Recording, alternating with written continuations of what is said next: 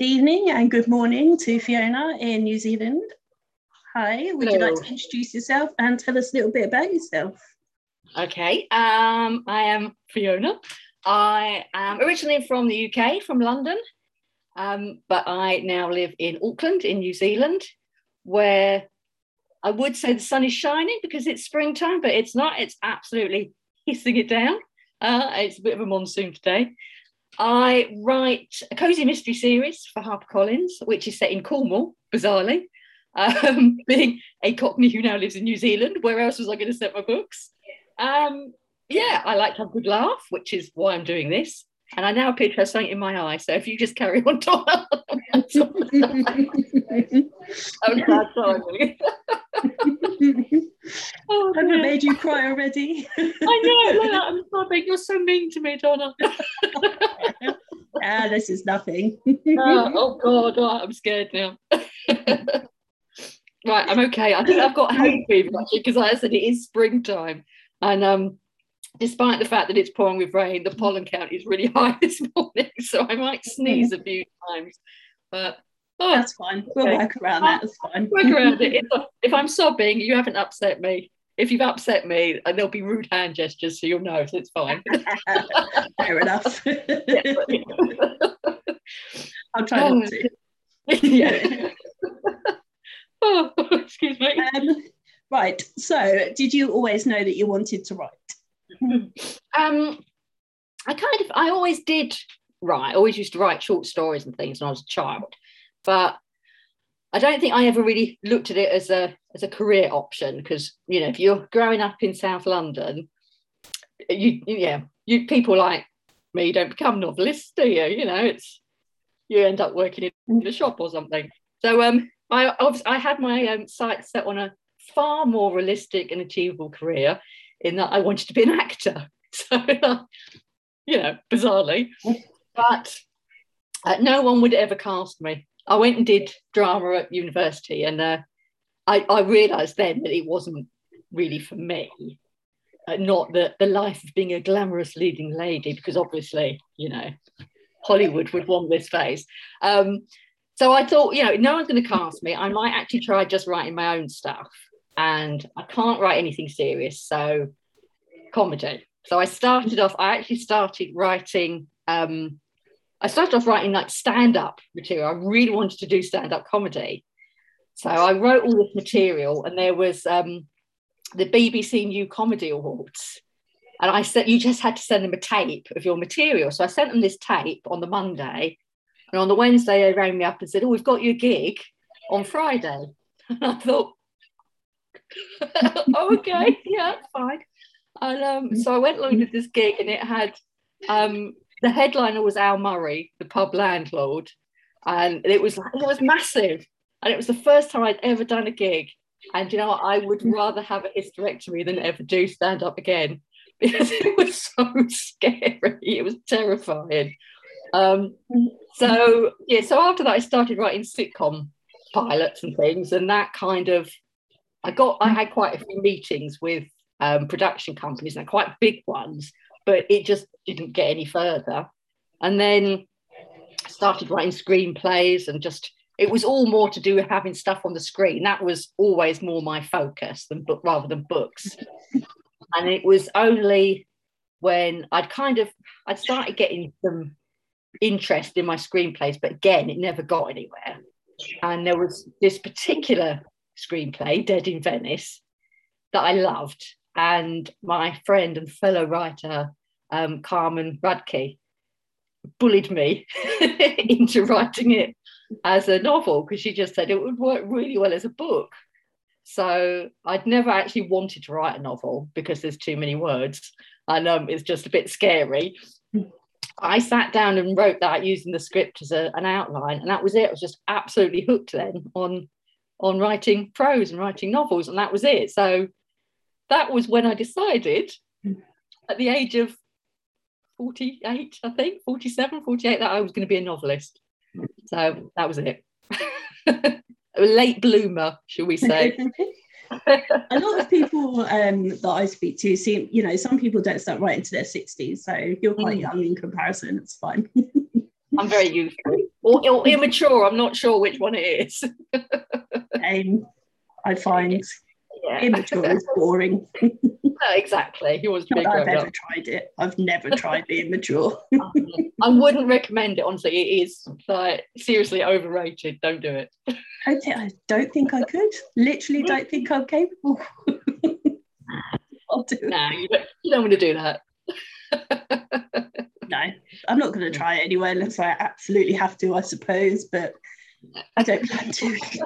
Even at work, they leave me in no. charge, the fools, and I'm not mature then either. well, you know, you got to have fun, haven't you? Really. Absolutely. Yeah. Um, you're getting sidetracked. Books. We're here for books. Books. books, yes. books, yes. Author, you. oh yes. Oh yes. That's enough about you. Let's talk about me. yeah. Yeah, this is not about me at all. Sneaky buggers keep turning it back on me and I'm well, see how you like it. this, yeah, I had a Q&A in my Facebook group the other day. It was fine. Yeah. yeah so, so yeah. they did ask me some questions. I was expecting that. No, that's it. Well, we all, we all love you. We're not going to make you feel awkward. Be kind to me. um, so, um, how many books have you written so far? um, right. So far, I have got. Uh, I've written three that I've self-published. So that's Dead in Venice and the follow-up Murder Ahoy, and then another standalone called um, Falling in Louvre, which came out in July. And then I've written four so far for HarperCollins, um, three of which are already out, and um, the fourth one is out at the end of November. It's my attempt at a Christmas book, but of course it's me, so it's got murder in it. Because um, nothing says festive spirit like a gruesome death, does it really? Um, and then I've got two more to go at the moment for HarperCollins in the same the same series. So so how many does that make? um, seven so far, and two more to come. Yeah. Or one, and one that I haven't published yet, but you know, we're getting there, working on it. um, and how did the deal with HarperCollins come about? That's pretty cool. Well, I um my I have a fantastic agent, Lena Langley, and um she took me on because of Dead in Venice. She absolutely loved it. And I was talking to her actually the other day, and she was still saying then how much she loved that book. And um, but it was quite a difficult one to get published because it's kind of a rom-com, but it's also quite a gruesome murder. Um, so it's like a serial killer romance kind of thing, um, which is not your usual, which I hadn't thought of when I wrote it, but there you go. So it kind of ended up, I mean, Audible published it, but then I couldn't get another like print publisher to, to, to take it on. Um, but so it ended up, ended up really being more like a kind of a writing sample that we sort of showed around to people. And lots of people loved it, but they didn't take it on because they didn't know what it was. But HarperCollins, um, they were looking for someone who could write a kind of a crime, a funny crime series, like a kind of a cozy mystery series. And although Dead in Venice wasn't exactly cozy because of the level of gore, and there's a hell of a lot of swearing in it as well, um, which is not allowed really. Um, they, I think they saw that I could potentially write something like that, and also as well, I'd written the sequel to it, and I'd written this other book, Falling in Louvre, uh, which you know was just sort of sitting on my laptop waiting for something to happen with it. So they knew I could write quickly, which was what they wanted someone that can write a series and write it quickly.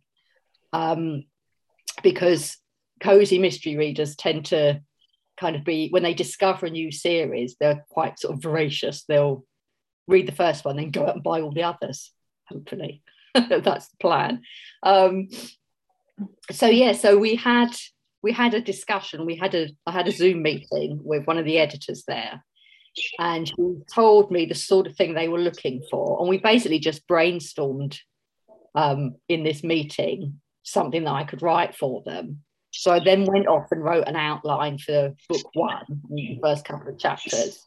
and then I gave them a load of terrible punny kind of titles for other books in the series potentially, and they loved it and they got me to hired me to write them. So that was that was cool. I mean, it wasn't anything that I'd intended to write really, um, but it was. And then they say about people writing to the market and that sort of thing. It kind of is a case of that. They said these are things that are really popular, but having said that, it I, I absolutely love the series. I love the characters in it. So it's not like it's not just a purely cynical way to sell books. It's just like quite a good starting off point, you know, the and it's it's nice to read to write something that people might actually read. so, so that that's good. But yeah, it all started off from the first book, really being kind of used as a, a writing sample. So um,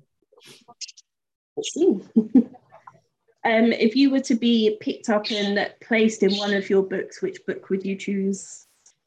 Ooh, I think I actually think it would be that first one again, Dead in Venice, because the main character in that Bella, she's she's in her late forties. She's from South London. Um, she's a crime writer, although a very successful crime writer, more so than I am. Um, she swears a lot. she loves Italian food um, and sex, and um, and she goes to Venice, which is my favourite place in the entire world. So um, yeah, I think it might it might have to be there. it might have to be that book, definitely. Um, do you hide secret jokes or messages or Easter eggs in your books? yeah, kind of. I'm trying to think of one. I know I have done it, but it'll be there'll be references to things I think that people have like kind of my generation will get, maybe not everyone else will, but but they're not so ridiculous that someone else reading it will go, What the hell's that all about? So it's probably more rather than kind of Easter eggs, it will be references to things that like maybe TV shows that I used to watch growing up, or I've done things like um in Falling in Louvre, the two main characters in that are real um, bookworms, and their favorite book is The Shadow of the Wind by Carlos Ruiz Zafón, or however you say it, and that's my favorite book. So they'll talk about stuff like that. That's actually my favorite, you know, and that kind of thing. But I mean, not yeah, I suppose that's kind of an Easter egg. If you know me, then you'll know that it's something that I'm I really love. So yeah. Great book as well. I love Shadow of the Wind. It's fantastic. The whole series is just amazing. So yeah. Yeah, I just love to write like that. Yeah. Yeah, yeah it's a shame he died. yes, yeah, that, it's tragic, but I mean, I would one of the things I would really love to do, um, because I still have these kind of dreams of seeing stuff that I've written up on screen, I would actually love to do the film adaptation of The Shadow of the Wind because I just think it would look absolutely amazing on the big screen. It would be incredible. So, yeah. yeah. I'm putting that out there into the universe. Yeah, if anyone's watching, then absolutely. I would love to do that. It would be amazing. Yeah. And, and what a cool book to see made into a film as well. It'd just be beautiful, wouldn't it? it would, absolutely. Yeah. Um, when you're editing, what's the most overused word or phrase that you have to edit out or get shouted at for overusing? um, the, I think just is the one that I notice. I'm actually quite good now because I'm very aware of trying not to overuse words. But also, I have to say as well, people do tend to have words that they use a lot. So I think as long as it's the same character saying that word, even if they say it a lot, it kind of doesn't matter because that's how people speak. Um, I mean, if you were looking at my dialogue for a whole day, I'd probably say fuck too much. so you'd want to cut that out. But it's that's how I speak. So um you know, stuff like that really. But I don't I don't tend to get um when I send my manuscripts in, they're really clean. There's like I used to work as a proofreader and as a copywriter as well. So all of that makes you really aware of what you're doing when you're writing it. So and I I also do that thing that you're apparently not supposed to do. I edit as I go along. So when I start writing I'll actually go back and read what I wrote the day before and kind of sort of semi-edit it then. So I kind of pick up on stuff like that anyway. So by the time I send it off to my editor, there's not really a massive amount to change. I mean, most of it will be when it comes down to like the line edits, stuff like punctuation, where I'm I'm honest, but I do not know the difference between an em dash, an en dash, and a hyphen. So I just think, do you know what? It's my job to actually write the story. Proofreader can sort out all these bloody dashes and put in what they like. So I go through and look at all the list of like the track changes, and nearly everyone is they've taken a space out and put a different dash in or something like that. Uh, that's that's actually that's the one thing that they always pick up on is it will be some kind of punctuation thing that I've I've kind of done some random slightly eccentric punctuation and they changed it. yeah, someone tried to explain to me what an em dash was, and I'm still none the wiser. I have no clue at all. Just I didn't know there was such a thing. I mean, seriously, no. they're all lines. What does it matter really? I mean, I guess it does, but a hyphen is when you're joining two words together. I know that, and then I don't know the difference between the em dash and the en dash. It's just like it's a hmm. dash, okay. it's a black line in the manuscript. Like, surely that's the like whatever. it's just being pedantic, I reckon. But that's what they get paid for, so it's fine. Yeah, makes them, absolutely. you know, makes them feel needed, I guess. Yes, definitely. Yes, absolutely. Work creation, definitely. Yeah, absolutely. I am never ever going to learn the difference between those dashes now, just to make sure that I keep my my lovely copy editor and proofreader in work. Yeah. So yeah. Exactly. Noble. See, selfless. that's all it is. Selfless, definitely. um, if you were to take one of your characters out for a meal, who would you take and what would you ask them? Oh, oh, I don't know. I think I might. I like Jodie, who's the main character in my cozy mystery series. Um, I think she'd be fun. I tell you, I would actually like to have a girls' night out with Jodie and Bella um, because I think I think Bella would probably get a bit tipsy um, and end up dancing on the tables. Um, Jodie would be the sensible one who'd make sure that you know we actually all got home, but she'd still be a laugh. So that would be good, and I'd be somewhere in the middle, kind of. maybe not quite dancing on the table with my knickers on my head, but close, you know. so, so I think that would be fun. Um, to what I'd ask them, oh, I don't know. That's actually really tricky. That's a mean question. I don't know. I might come back. yeah. I don't know. I can't think what I'd actually ask them. I think I'd just be so busy having a good time with them. Um, I could just see, you know, we'd be in some Italian restaurant somewhere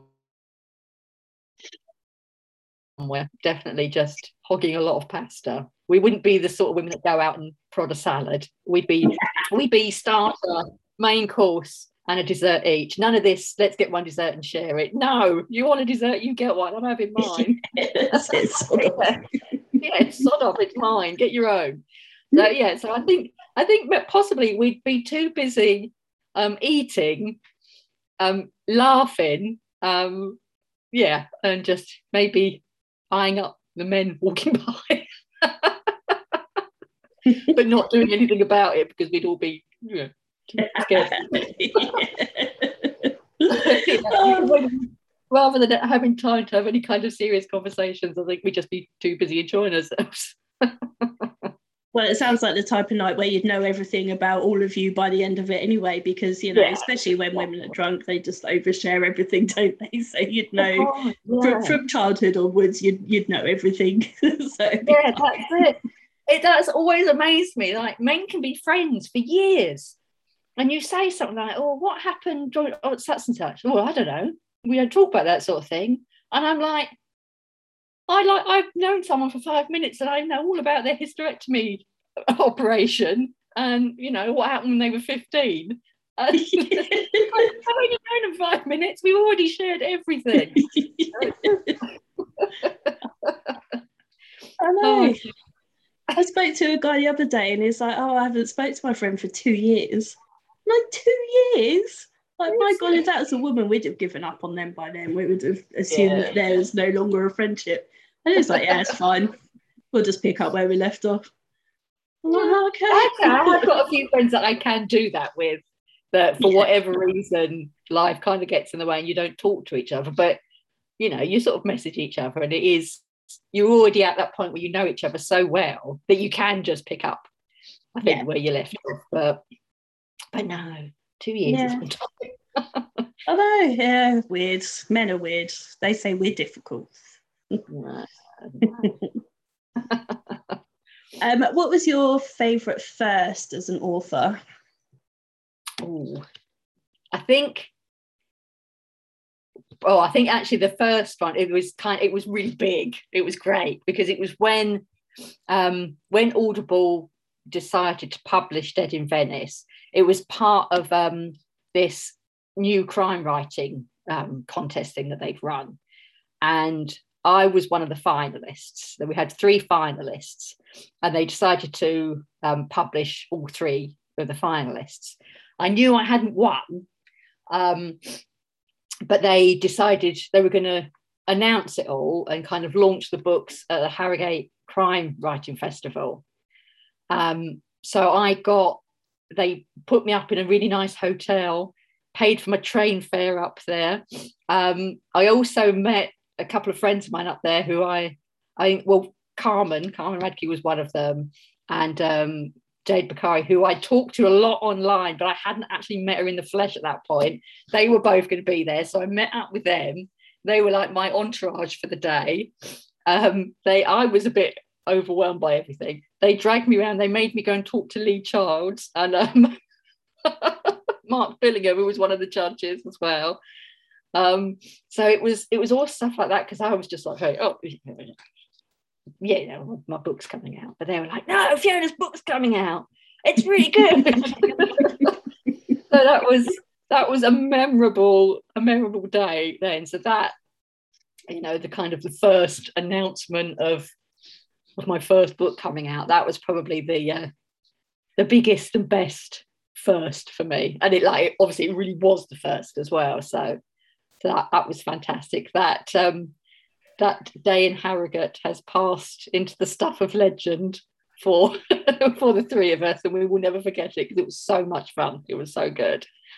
So yeah, I think everything else, even though the the deal with HarperCollins is like is bigger, um, it kind of paled in comparison because I got it when I was over here. Well, I actually heard that I'd got the deal when we went into our very first lockdown over here. So it was really good timing because it meant great. I've got something to do over lockdown. I've got three books to sit in right now. So so that was great. Um, but it did just mean we couldn't really sort of go out and celebrate it or anything. Um, so it kind of wasn't wasn't quite as it well, it was exciting. That sounds like really ungrateful, but it just wasn't quite as wow in your face as the first one. So yeah, yeah, it was a good. I get that. yeah. So having met uh, Lee Child and Mark Billingham, who I love to bits, he's just a nutcase, like yes. mad. Um, who would be your biggest um, author that you'd fangirl over now if you were to meet them?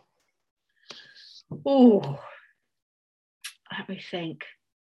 Actually, I think, I mean, one of my favourite writers is Alexander McCall Smith, who does like the number one ladies detective agency. Um, and he's just so sort of witty, and his books are so warm and lovely. That's kind of what I aspire to try to write like. I don't think I'm quite there yet, though. Um, so I think I'd probably, I'd probably fangirl a bit over over him if I met him. Um, if I could go back in time and meet Agatha Christie, I'd have a good fangirl over her as well. So those are. It's funny, really. I mean, like Lee Childs before Harrogate, when I actually met him, I didn't know that much about him. But we went into there's like the, a pop up um, bookshop outside the hotel at the festival, and there was basically like a whole wing of this bookshop that was just Lee Childs, and I was like, oh, it's quite a big deal, then, isn't it? I mean, I was totally, I hadn't read loads of crime novels or anything like that. It was just, I hadn't set out to write a crime novel. It was just how the story kind of ended up. So I'd done no research. I had no kind of book to compare it to, um, which is probably a good thing because I probably would have realised I was doing it all wrong if I'd read something that he'd written. But um, yeah, so I didn't, I was a bit overwhelmed, but I probably didn't fangirl quite as much as I would have done had I known what a big deal he is. Um, and, and Mark Billingham, actually, he was lovely because he was one of the judges of the crime writing contest. So he'd read my book, which does still make me think, holy shit. Um, but that he was really nice, and he was. I mean, he's just he's, he's just him, isn't he? Yeah, he just there's no airs and graces with him at all, is there? He's just an absolute loon. yeah. So so that was that was nice. That was good. And well, I think when someone's like that, you don't tend to fangirl over them because it is just like oh, it's just another bloke, you know, even though you know he's not because he's done all these amazing books. Um, but yeah, he just sort of puts you at your ease. So yeah, so it's actually quite lucky that he was so nice and that I didn't realise quite what a big deal Lee Child is. Otherwise, I would have really made an absolute tit of myself. So I didn't. Because um, I mean, I went to Harrogate this year and I loved it, but um, I've read all Lee Childs books. I think mm. ish. I think there's a few that I haven't. The most recent ones because arcs and stuff. Um, but he um, I read his biography that's been written. I was on the blog tour for it, um, and he loved my review. And then I he followed me back on Twitter yesterday, Ooh. so I was like, I need to follow me on Twitter. So yeah, that I had a little bit of a yeah, yeah, yeah, definitely. I can see that. Yeah. So if I ever met him, I'd just. I mean, I was rubbish at Harrogate. I'm, I don't think I'm particularly shy anymore. But when I went to Harrogate, all my confidence just I wouldn't approach yeah. anyone. Rubbish. No, I was exactly the same, totally the same. It was only because I had my entourage with me, um, who were much braver than I am. I mean, I I wouldn't talk to anybody. I was just like, you know. It's so weird, isn't it? Just, but then it's funny because there were two people that were with me that were worse than I was. So in the end, I was like, for God's sake, let's just go. so then yeah. I had to be brave because they were being wimps. So I'm like, for God's sake, I'll just, you know, let's just go say hi. And they ended up interviewing um, Ian Rankin and Mark Billingham, oh, wow. I think. So yeah, yeah, so it worked out all right for them. Yeah, no, that's brilliant. that's the thing. I mean, it like speaking as a writer, if anyone wants to come and talk to you and say how great your books are, and ask you about them, like you're not going to tell them to bugger off. you're going to go, oh yes, great, sit down, let me tell you all about them. no, you yeah. can't leave. I haven't finished telling you about all my books. yeah. Poor uh, Mark Billingham didn't get left alone at all that I noticed all weekend, except for when he stuck off to have a fag when he was standing by the. That's the only time I think where he was left alone. He's, he's quite though, isn't he? Because I mean, when I was there, he had his hat on, and he's always got his hat on. So, and he's tall. So, if and he's lanky, to, it's a right lanky thing, isn't he? he's trying to be inconspicuous. It's not working. He needs to try a bit harder. So, whereas I'm like middle-aged, dumpy, short woman, no one's going to notice me. I'm over 50. I'm now invisible, if officially invisible, you know, when you get to 50, so it's fine. Not having that.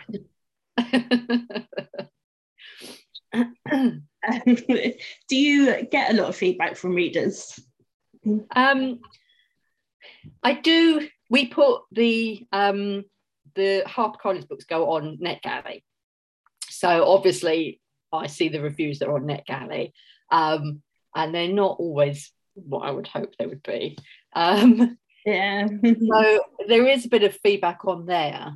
In some respects, it's useful because I think a lot of the people that go on NetGalley are they're not necessarily into the genre that you're writing. They just see that it's a free book. Um, so you know they haven't got anything else to read. Let's try that one.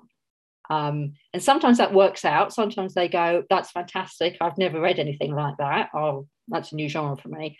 And other times it completely misses the mark because it's not what they like.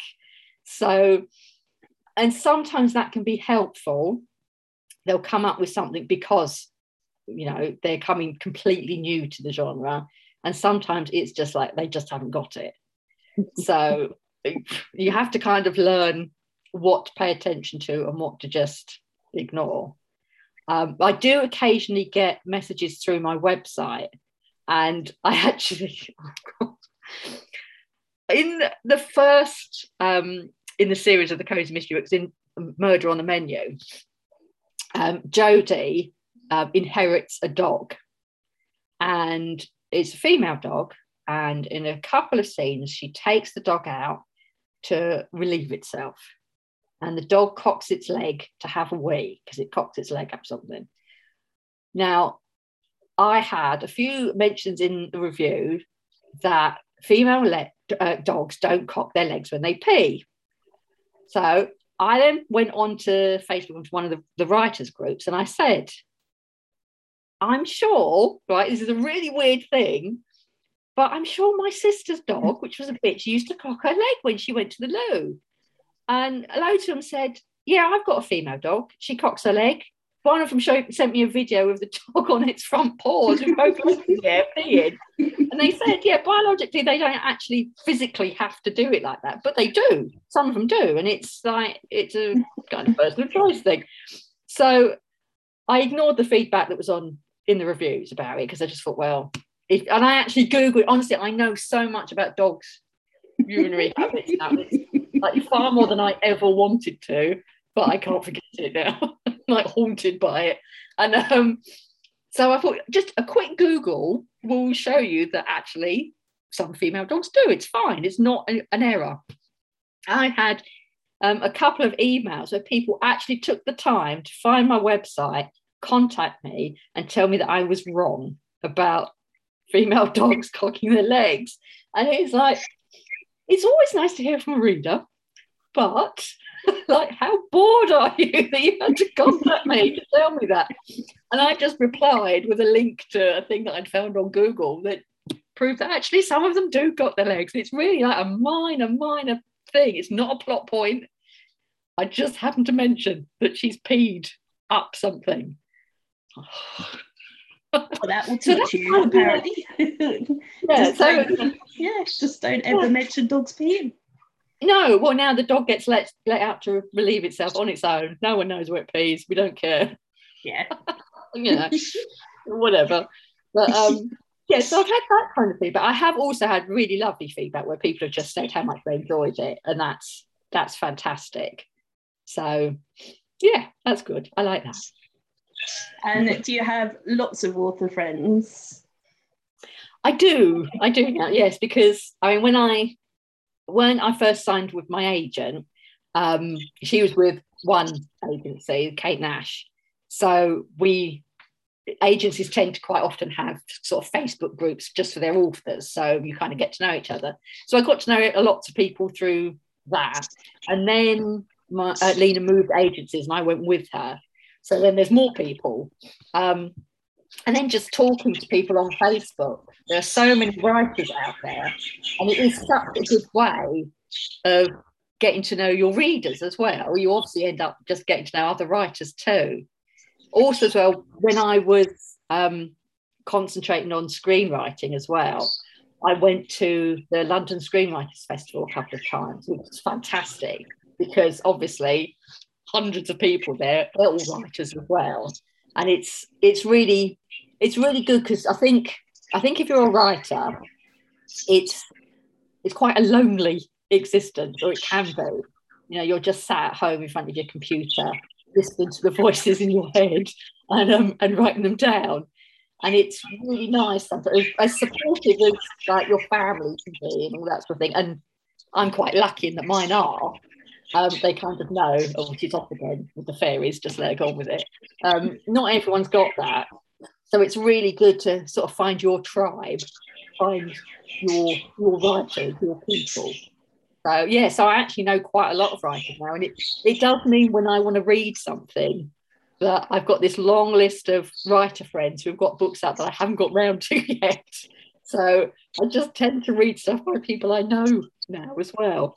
So it's good because it means I always I've always got something that I want to read, even just because oh such and such wrote that. We'll like to see what that is. So yeah, no, it's good. I couldn't couldn't manage without my writing.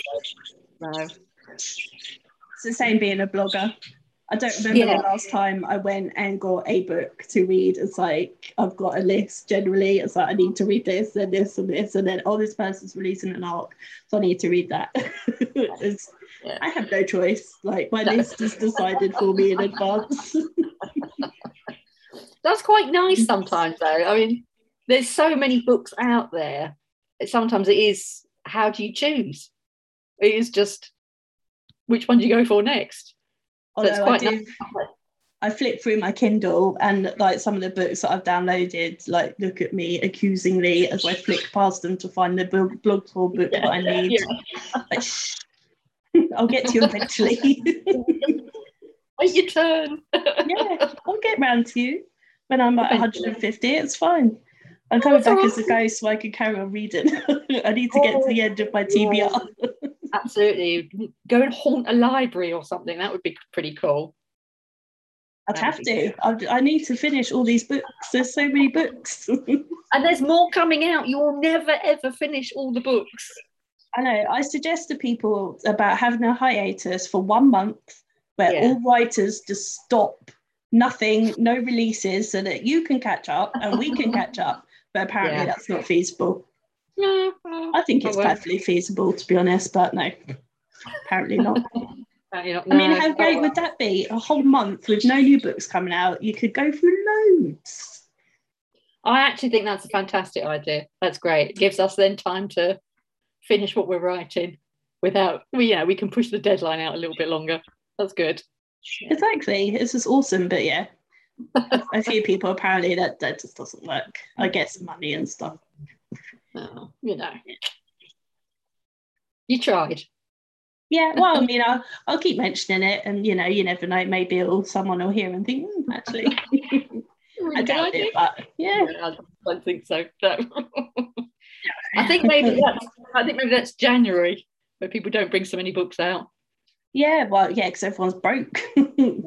Except, actually, no, my first one came out in the first one for HarperCollins came out in January, so even that's not right. No, yeah. ignore me. it's really funny as well. Last year, when I started doing these interviews, when I'd done them in December, I was rammed busy.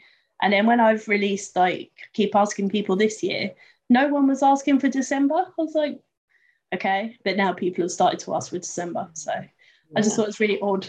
last year, last December, I was rammed busy doing loads. Yeah, it's funny, isn't it? I think there do seem to be a lot of. I mean, there's always a lot of Christmas books out, but I don't know. I just seem to have noticed this year there's even more than ever, including I'm, mine.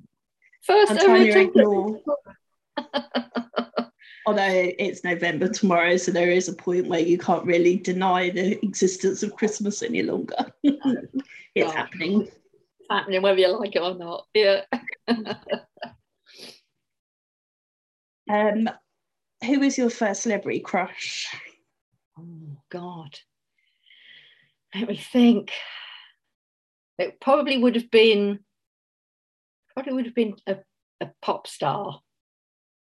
Who would it have been? Oh, if I see if I mention a pop star now, because I'm older, You probably It's all right. it is. Probably it's usually the same few people, which I think is really interesting. All right. Well, it would have been, I think the first one would have been, and it was like a very kind of innocent sort of crush because I would have been quite young. So it probably would have been Nick Heyward, who was a singer with Haircut 100 was the band many, many moons ago, long, long, long, long, long time ago. Um, yeah, so that probably would have been my first one.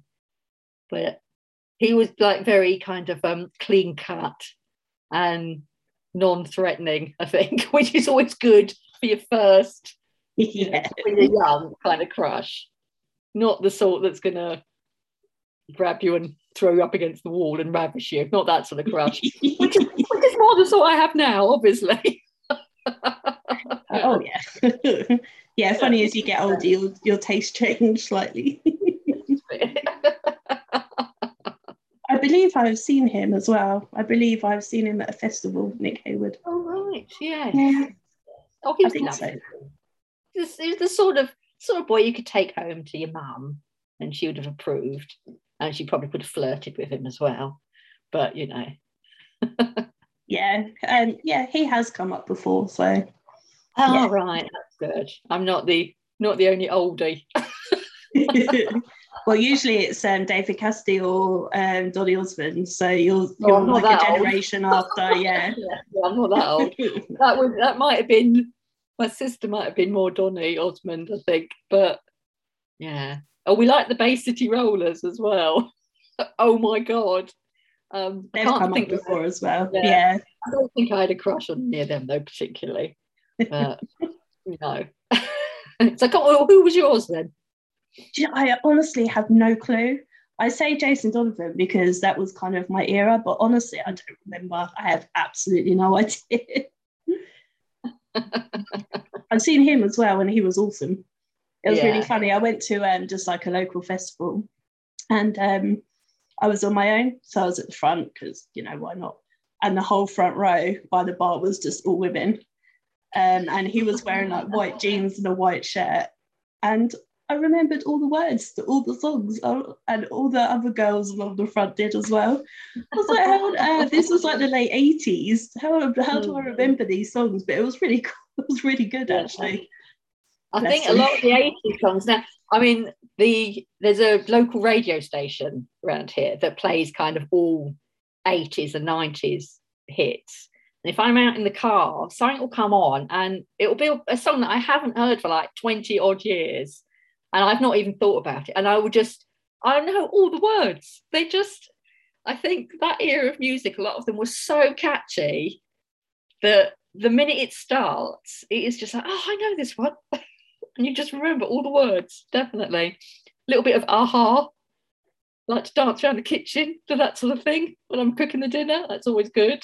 So, Can't beat it. Although that's the era I was born, which is annoying because I missed like so so many epic music Yeah. people. that's epic. I mean, the 80s is a little bit the, you know, the decade that time forgot in terms of fashion. Um, it was like you just don't want to. But they're they're bringing all the fashion back now, which is awful. It was, I was there the first time and it looked terrible. but um, but the music was fantastic. My son is um 18 and he actually knows quite a lot of 80s stuff as well. Apparently, a lot of his generation quite like the 80s music. So, mum's not entirely sad and embarrassing. Only You'd have to work on that. Yeah, you'd have Yeah. to. Yeah, That's your. That's literally your only job as a parent is to just embarrass him Oh, completely. So yeah. yeah, absolutely. So I'm not really doing a good enough job because I play music and he says, "Oh, I like this one."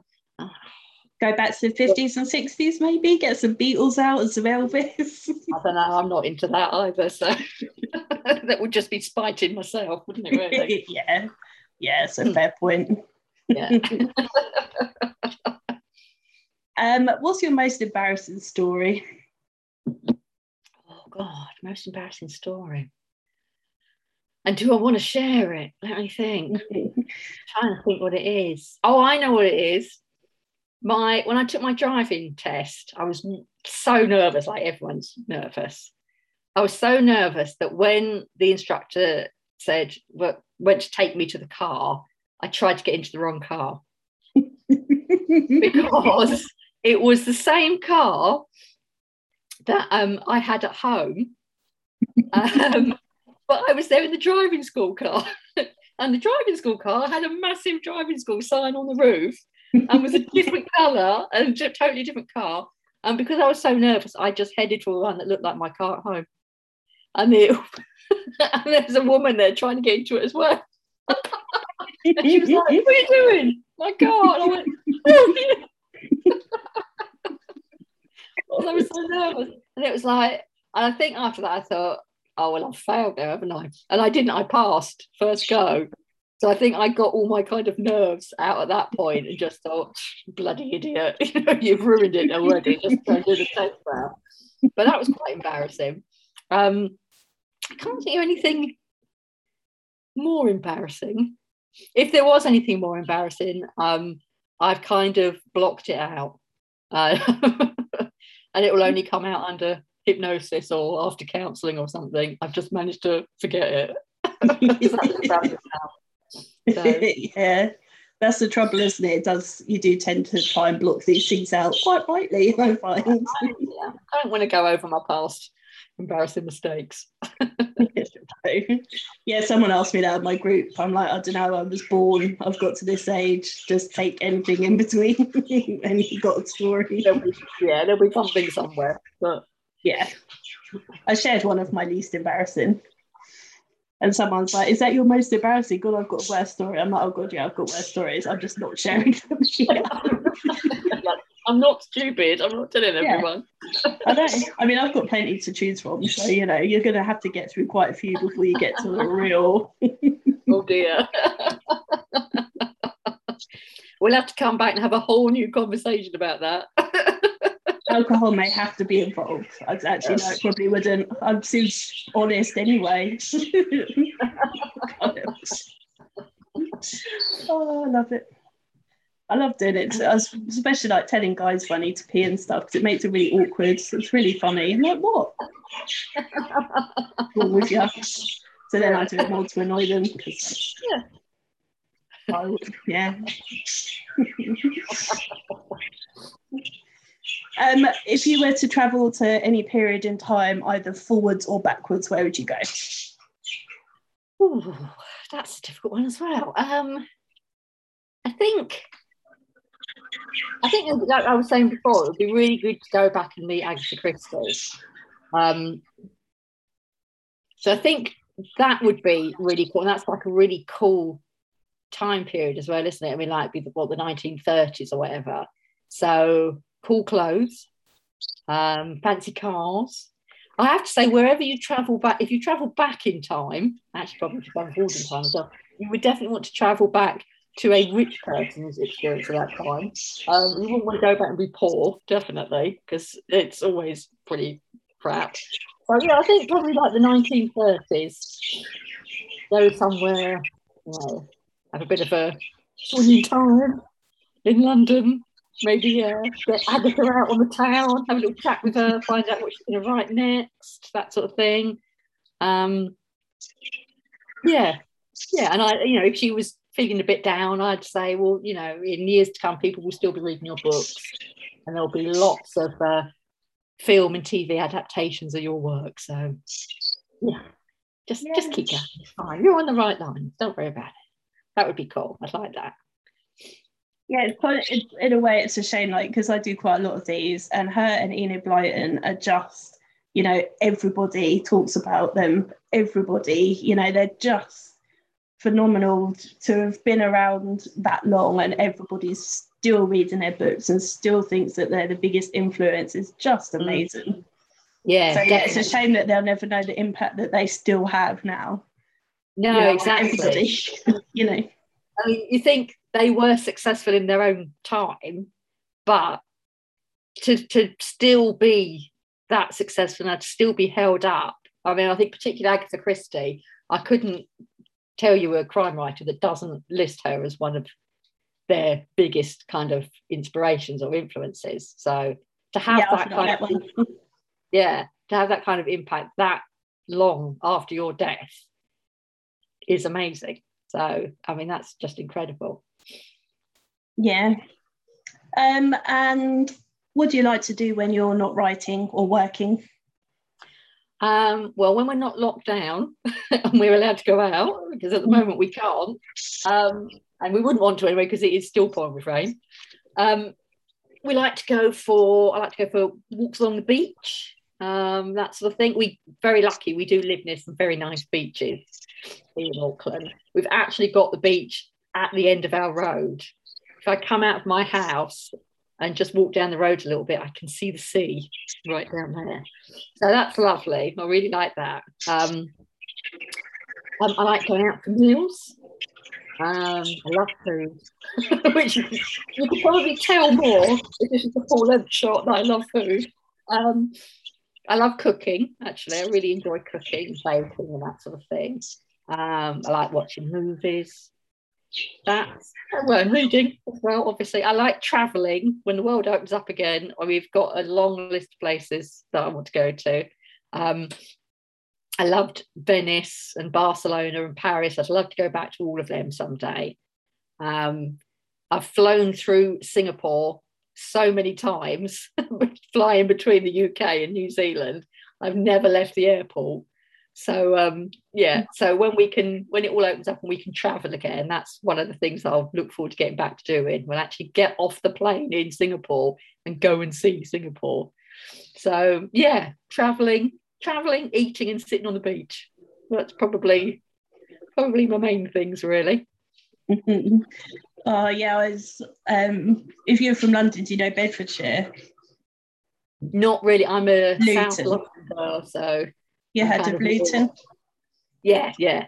That's that's where I live near. Ah, right, yeah. So we have no sea anywhere near us at all. it's miles away. So yeah, that's yeah. something that I, yeah, that sucks.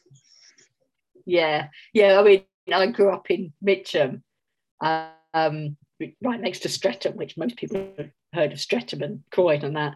And uh, yeah, no sea there either. Um, we had Mitcham Common, which had a few muddy ponds on it, um, and and flashes.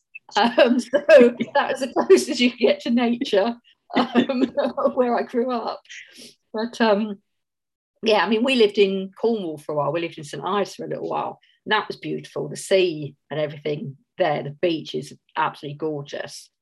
So, you know, I mean, there are we're spoilt for beaches here in New Zealand, but equally in England and Wales and Scotland, the beaches there, some of them are absolutely gorgeous.